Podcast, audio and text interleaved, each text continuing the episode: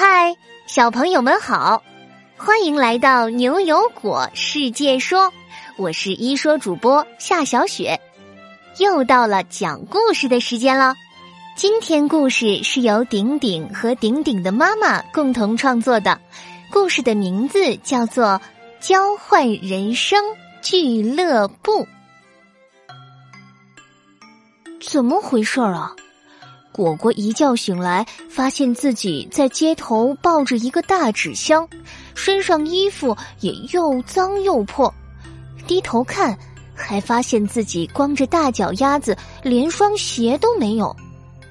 果果惊呆了，张张嘴想说话，却发现自己说出了一大串自己听不懂的语言。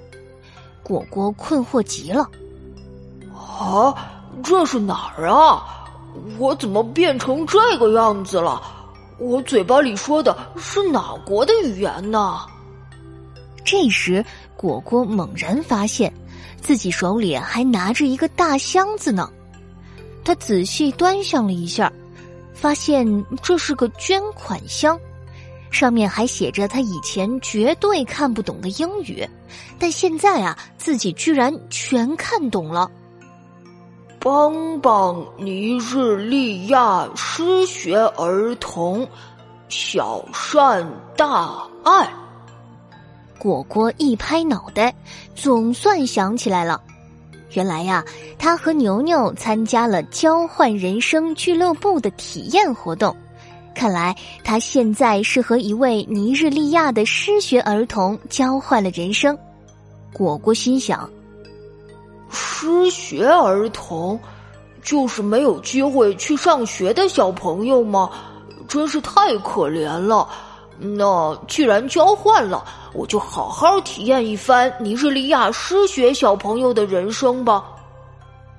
他抱着大箱子走到人多的地方，不一会儿，路人就都围上来了。可果果张嘴咿咿呀呀说了好半天，却发现大家都听不懂自己在说什么。原来自己还是在中国呢。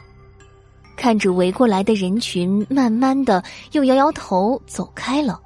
果果急得眼泪都快出来了。突然间，果果在人群中看见了一个熟悉的身影，是牛牛。哎，嗨嗨！果果的大喊引得众人纷纷回头，牛牛这才发现了他。牛牛赶紧快步跑过来，仔细打量了果果一番，先是笑了两声，又绷起脸严肃起来。果果，原来你交换的身份是尼日利亚失学小朋友啊！我的交换身份是语言学家，我现在可是精通八国语言。你现在讲的是英语。果果又叽里咕噜的说了一大通，牛牛点点头说：“明白了，你现在是想请大家捐款帮助你重新上学，对吧？没问题，我来帮你和大家说。”牛牛这时候努力的跳起来，向人群招手：“大家，大家请看过来，这是一位来自尼日利亚的小朋友，他和爸爸妈妈以放牧和捕鱼为生。”平时的生活充满着危险，经常有战争，他没法去上学，但是他真的很想学习知识，也想拥有平静快乐的生活，请大家帮帮他吧。听了牛牛说的这一番话，大家都纷纷鼓励果果，还有小朋友跑回家给果果拿来了自己的课本和练习本呢。果果感动极了，扭头向牛牛又说了一大通。谢谢大家，他刚刚和我说，在他们尼日利亚，其实有很多像他这样的失学小朋友，他们都没有上学的机会。你们知道吗？全世界现在大约有两千万名失学小朋友，其中一千多万都聚集在尼日利亚呢。牛牛说着说着，又低下头叹了一口气，唉。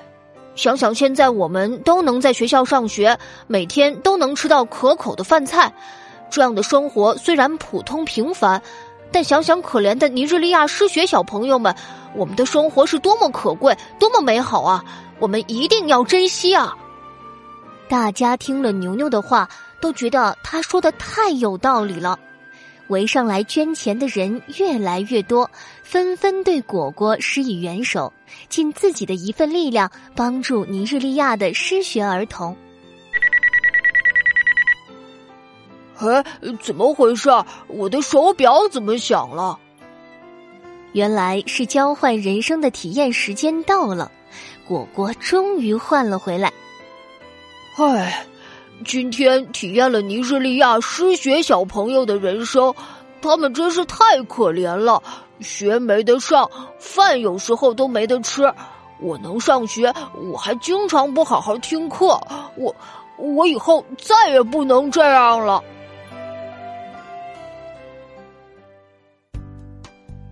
好了，交换人生俱乐部这个故事就到这里。小朋友们，本周的十个小故事到这里就都说完了。我们这周说了好多新主题呢，像可能要成为世界首富的贝佐斯、神奇的悬挂式单轨列车、可怕的网络欺凌、防瞌睡的手环、地球超载日等等。你们有没有从中收获到很多呢？希望你们也能和爸爸妈妈一起做个小回顾、小整理，看看这一周自己都学习到了什么，有哪一些进步。好了，小朋友们，新的一周又要开始了，我们下周二不见不散。